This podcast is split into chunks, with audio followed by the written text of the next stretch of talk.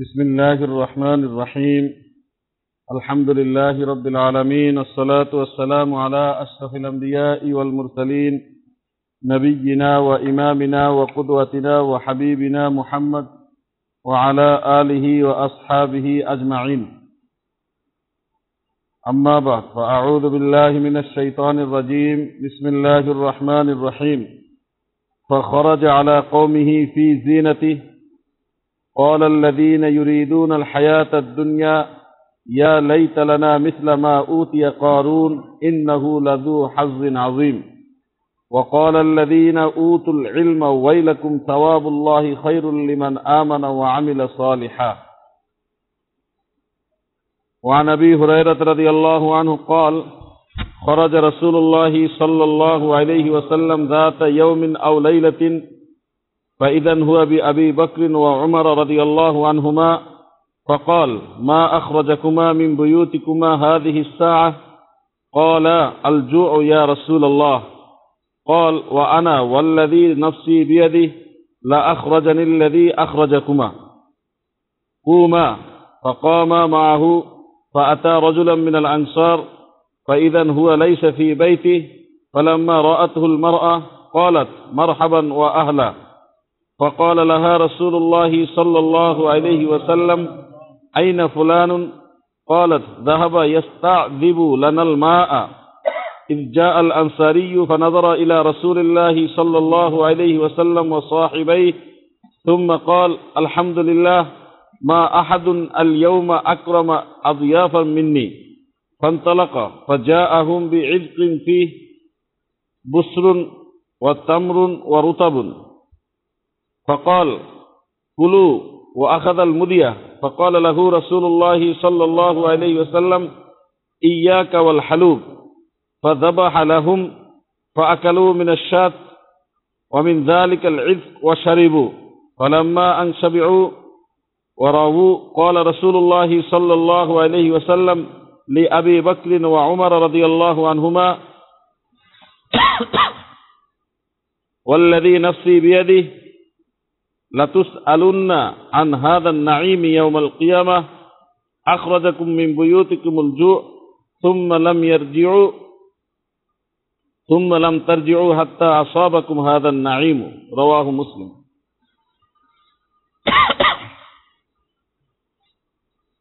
সম্মানিত উপস্থিতি দুনিয়া এবং আখেরাতে সফলতা আল্লাহ সুবাহানাহু তাআলা সম্পদ এবং প্রাচুর্যের উপর রাখেন নেই। যে একজন ব্যক্তি সম্পদশালী হলো এবং ধন সম্পদের মালিক হয়ে গেল সেই ব্যক্তি সফল এমন ভাবার কোনো যুক্তি নেই, কোনো কারণ নেই।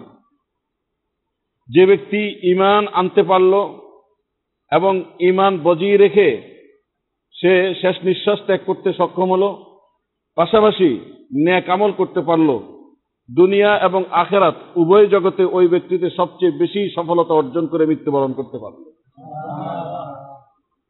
তবে পৃথিবীর মানুষ ধনৈশ্বর্য এবং প্রাচুর্যের উপর বসবাস করাটাকেই সফলতা মনে করে, আর এই ধ্যান ধারণা, এই বিশ্বাস আসার কারণেই অধিকাংশ মানুষকে দেখা যায় এই ধন দৌলত এবং ঐশ্বর্য এগুলো অর্জন করার পিছনেই বেশি ব্যস্ত।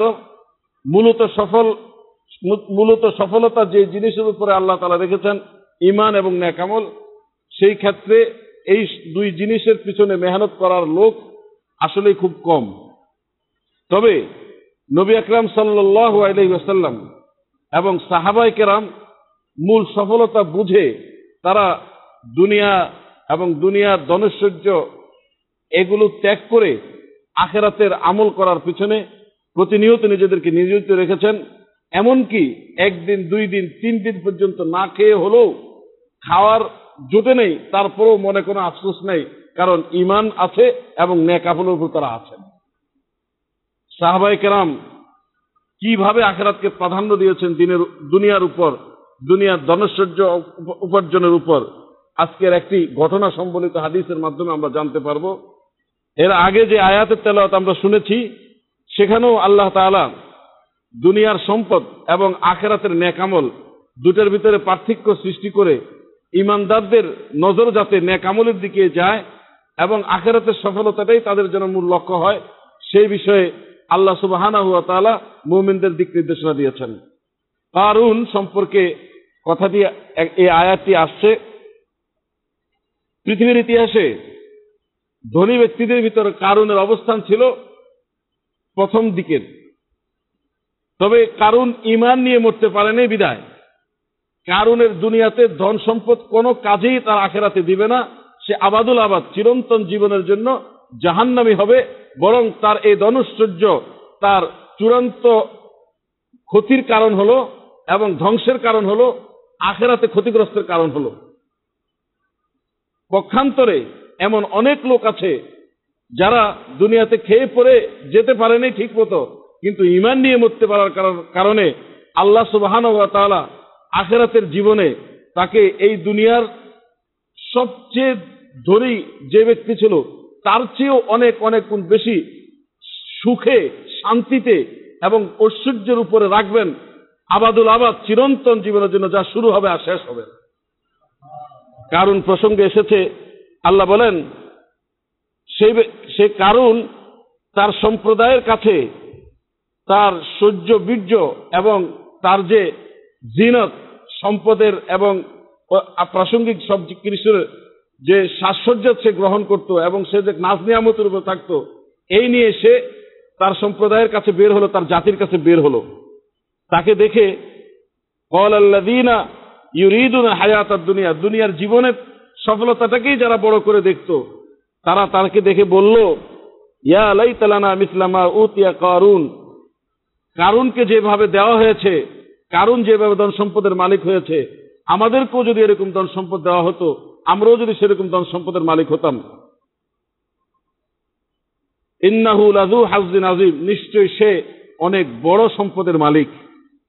ওকাল আল্লাদিন উতুল এলম আর যাদেরকে প্রকৃত জ্ঞান দেওয়া হয়েছে, যারা জ্ঞানবান ছিলেন তারা বললেন, ওয়াইলাকুম সওয়াবুল্লাহি খৈর এ হতভাগ্যের দল, কি বলো এই সমস্ত কথা? বরং আল্লাহর কাছে যে প্রতিদান আছে, যে প্রতিদান ইমান এবং ন্যাক আমলের উপর দেওয়া হবে, সেই প্রতিদান এর তুলনায় অনেক অনেক বেশি উত্তম। কাদের জন্য? লিমান আমানা ও আমিলা সালিহা, যারা ন্যাক আমল করল এবং যারা ইমান আনলো এবং ন্যাক আমল করল। ঘটনাটি আবু হুরারি আল্লাহ তালানু থেকে বর্ণিত। তিনি বলেন, একবার রসুল আকরাম সাল্লাহ সাল্লাম হয়তো দিনে অথবা রাত্রিতে বের হয়ে আসলেন। এসে দেখেন আবু বকর এবং ওমর রাদি আল্লাহ আনহুমা দাঁড়ানো। তখন আল্লাহ রসুল তাদের দেখে বললেন যে, এই সময়ে তোমরা ঘরের বাহিরে, এই সময় তো তোমাদের ঘরের বাহিরে থাকার কথা না। তো এই সময়ে অসময়ে তোমাদের ঘর ঘর থেকে বের করল কোন জিনিসে? দুজনে জবাব দিলেন, ইয়া রসুল আল্লাহ ক্ষুদায় আমাদেরকে ঘর থেকে বের করে নিয়ে আসছে। ঘরেও খাবার কিছু নেই এবং খাবার সংগ্রহ করারও কিছু নাই। এখন বের হয়ে আসছি, দেখি কোনো ব্যবস্থা হয় কিনা। এই ক্ষুধার কারণে আমরা ঘর থেকে বের হয়ে আসছি এবং ক্ষুধাই মূলত আমাদেরকে ঘর থেকে বের করে নিয়ে আসছে। নবী আকরাম সাল্লাহ আলাইসাল্লাম বললেন যে সত্তার হাতে আমার জান আমার জীবন, তার শপথ করে বলছি, যে জিনিস তোমাদেরকে বের করে আনলো ঘর থেকে, ঠিক একই জিনিস আমাকেও ঘর থেকে বের করে নিয়ে আসে আসো, আমার সাথে আসো। এরপর তিনজন, একজন আনসারি সাহাবির বাড়িতে গিয়ে উঠলেন। আনসারি সাহাবি সে সময় বাড়িতে ছিলেন না। তবে বাড়িতে তার স্ত্রী দেখে খুব খুশি প্রকাশ করলেন। এবং বললেন মার হাবান ও আহলান, ধন্যবাদ মার হাবা কারণ রসুল সর্বশ্রেষ্ঠ মহামানব, যে সকল নবীদেরও ঊর্ধ্বে যার মর্যাদা, এবং এই উম্মতের ভিতরে সর্বশ্রেষ্ঠ যে দুইজন, আবু বকর উমর এই তিনজন সর্বশ্রেষ্ঠ মহামানব একজনের বাড়িতে যায় উঠছে। প্রকৃতপক্ষে যারা ইমান রাখে এবং যারা ইমানদারকে পছন্দ করে, তাদের তো খুশি হওয়ার কথা। সে খুশি প্রকাশ করতে গিয়ে তাদেরকে অভিবাদন জানালেন এবং তাদের বাড়িতে আসার কারণে তারা ধন্য হয়েছেন এমন খুশির অভিব্যক্তি প্রকাশ করে তাদেরকে স্বাগতম জানিয়ে তাদেরকে সম্মানিত করলেন। নবী আকরাম সাল্লাহ আলাইসাল্লাম নারীকে লক্ষ্য করে বললেন, বাড়িওয়ালা কই? সে কথায় গেছে। তখন নারী বললেন যে মিষ্টি পানি, মিঠা পানি আনার জন্য গিয়েছেন যে অর্থাৎ সাধারণত সব জায়গার পানি খাওয়া যায় না। আর আরব দেশে পানি খুব কম পাওয়া যায়। তো তখন তিনি বললেন যে, অনেক দূরে গেছেন মিঠা পানি সংগ্রহ করার জন্য, পান করার পানি সংগ্রহ করার জন্য। এরই মাঝে ওই আনসারি সাহাবি এসে গেছেন। এসে দেখলেন যে ঘরে রসুল আকরাম সাল্লাহ সাল্লাম এবং তার দুই সাথী ঘরে। দেখার পর খুবই খুশি হলেন। খুশি হয়ে আল্লাহর প্রশংসা করলেন, বললেন, আলহামদুলিল্লাহ। এবং বললেন, মা আহাদুন আলিয়াউমা আকরামা দিয়াফা মিন্নি। মেহমানদের সম্মান প্রদর্শন করা এবং মেহমানদের মেহমানদারি করা, এটা ইসলামের রীতি। আজকে আমার চেয়েও বেশি মর্যাদা সম্পূর্ণ মেহমানের মেহমানদারি করার মতো আর পৃথিবীতে কেউ নেই। আজকে আমি সর্বোত্তম পর্যায়ের মেহমানের মেহমানদারি করব। এরপরে বাইরে হয়ে গেলেন, বাইরে হয়ে খেজুর গাছে উঠে খেজুরের বিরাট বড় এক ভিড় এখানে নিয়ে আসলেন। এই খেজুরের যে থুকনা আছে, এই থুকনা নিয়ে আসলেন। তিন প্রকারের খেজুর হয়, বিজা খেজুর, শুকনা খেজুর, তাজা এবং মোটামুটি খেজুর। এই তিন প্রকারের খেজুরের নাম আছে। এক প্রকারের খেজুরের নাম বসুর, আরেক প্রকারের খেজুরের নাম তমর। তমর আমরা যেটা খাই, সাধারণত এটাকে তমর বলা হয়। আরেক প্রকারের খেজুর নাম রুতাব। রুতাব মানে তাজা খেজুর। যে কসকস করে এই খেজুর। এই তিনও প্রকারের খেজুর আছে, এমন একটা থুকনা তিনি এনে দিলেন। এনে বললেন যে, আপনারা এখান থেকে খান। সাথে সাথে ছুরি নিয়েছেন ছুরি নিয়ে রওনা দিছেন। আমাদের দেশে যেরকম মেহমান গেলে মুরগি ধরে মুরগি জবাই করে, আরব দেশে মেহমান গেলে খাসি জবাই করে দেয়। তখন রওনা দিচ্ছেন খাসি জবাই করার জন্য। তো নবী আকরাম সাল্লাহ সাল্লাম বললেন, এই যে খাসিতে, যে ছাগলের দুধ দেয়, দুধেল খাসি জবাই করবে না। দুধেল খাসি দুধের খাসি তো হয় না দুধের ছাগল জবাই করবে না। অন্য দুধ দেয় না, এমন ছাগল সেটা জবাই করবে। তখন তিনি একটা ছাগল জবাই করলেন, জবাই করে এগুলো তৈরি করে সামনে দিলেন। তখন নবী আকরাম সাল্লাহ আলাইসাল্লাম ওই ছাগলের গোস্ত খেলেন আর ওই খেজুর থেকে খেজুরও খেলেন এবং পানি পান করলেন। যখন তারা খেয়ে এবং পান করে পরিতৃপ্ত হলেন, তখন নবী আকরাম সাল্লাহ আবু বকর বললেন অল্লাদি নফসি বিয়াদি লাতুস আলুন্না কিয়ামা যাই সত্তার হাতে আমার জান, আমার জীবন, তার শপথ করে বলছি, কিয়ামতের দিন এই সমস্ত নিয়ামত সম্পর্কে তোমাদের জিজ্ঞেস করা হবে। ঘরে থাকতে পারছিলে না খিদার কারণে। ক্ষুদায় ঘর থেকে তোমাদেরকে বের করে নিয়ে আসলো।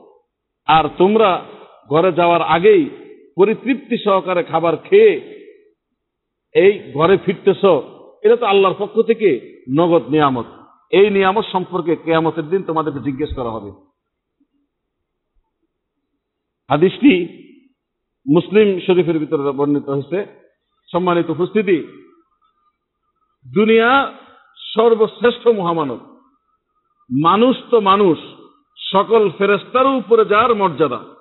মূলত আল্লাহর পরেই যার স্থান, সেই মহামানব রসুল আকরাম সাল্লাহ যাকে আল্লাহ তালা এমন সম্মান দিয়েছেন যে পৃথিবীর থেকে বিশেষ ব্যবস্থাপনায় আল্লাহ যে সিংহাসনে বসেন আর আজিম, সেই জায়গাতে নিয়ে সরাসরি কথোপকথনের সুযোগ দিয়ে তার মর্যাদা তাকে মর্যাদায় অভিষিক্ত করেছেন। এমন মর্যাদা সম্পন্ন ব্যক্তি পৃথিবীতে তার অবস্থা ছিল ক্ষুদায় ঘরে থাকতে পারেন নেই ক্ষুদার তাড়নায় ঘর থেকে বের হয়ে আসছে। আর এই কথা সন্দেহাতীত ভাবে প্রমাণিত যে রসুল আকরাম সাল্লাহ সাল্লাম পৃথিবীর সবচেয়ে সর্বাপেক্ষা বড় সফল ব্যক্তিত্ব, মর্যাদাবান ব্যক্তিত্ব এবং আল্লাহর কাছে সবচেয়ে প্রিয় ব্যক্তিত্ব। সম্মানের দিক থেকে হোক মর্যাদার দিক থেকে হোক, সফলতার দিক থেকে হোক, যে কোনো বিবেচনায় আল্লাহ রসুল সবার উপরে সর্বশ্রেষ্ঠ।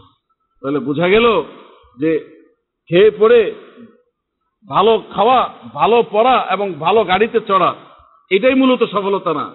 সফলতা হলো যেই কাজে আখেরাতে সুখী হওয়া যায় এবং যে কাজ করলে আল্লাহ তালা সন্তুষ্ট হন, সেই কাজ করা। আর যেই সফলতার মূল মূর- মূর্ত প্রতীক ছিলেন রসুল আকরাম সাল্লাহ সাল্লাম ফলে সম্মানিত উপস্থিতি, আমাদেরকে যদি সফল আমরা হতেই চাই, সম্মানিত যদি হতেই চাই, মর্যাদা যদি পেতেই চাই, এবং আল্লাহ সন্তুষ্টি যদি অর্জন করতে চাই, তাহলে রসুল যেভাবে তার জীবন অতিবাহিত করেছেন, সেই আদর্শে আমাদের জীবনকে অতিবাহিত করা উচিত। এবং সেটি কি ইমান আমার ঠিক থাকবে ইমান বিধ্বংসী কুকুর এবং সিরিক থেকে মুক্ত থাকতে হবে। আর ইমানকে সংরক্ষণ করে ন্যাকামল ন্যাকামল আমার করতে হবে। সেখানে ফরজ তো অবশ্যই, এবং এই ফরজকে পরিপূর্ণ করার জন্য নফল। পুরোপুরিভাবে যদি আমি আমার জীবনটিকে রসুল আকরাম সাল্লাহ সাল্লাম আদর্শের উপরে অতিবাহিত করতে পারি, তাহলে আমার ইমান এবং ন্যাকামল ঠিক থাকবে। আর ইমান এবং ন্যাকামল যদি ঠিক থাকে, তাহলে দুনিয়াতেও আমি মর্যাদাবান আল্লাহর কাছে এবং সফল, আখেরাতেও আমি মর্যাদাবান আল্লাহর কাছে এবং সফল। উভয় জগতের সফলতা নিয়ে আমি যদি আমার জীবন শেষ করতে পারি, তাহলে অনন্ত অসীমকালের চির সুখ দিয়ে আল্লাহ তালা আমাকে সেই সফলতার পুরস্কার দিবেন এবং আমাকে পুরস্কৃত করবেন। আরও অনেকগুলো শিক্ষা এই হাদিসের ভিতরে আছে যে মেহমানের মেহমানদারি করা, এটি অন্যতম একটি ইসলামী আদর্শ। ফলে যে যেভাবেই পারি, সেইভাবে মেহমানদারি করার চেষ্টা করি। অনেক লোকের কথা শোনা গেছে যে ঘরে কিছু খাবার নাই, দেওয়ার মতো।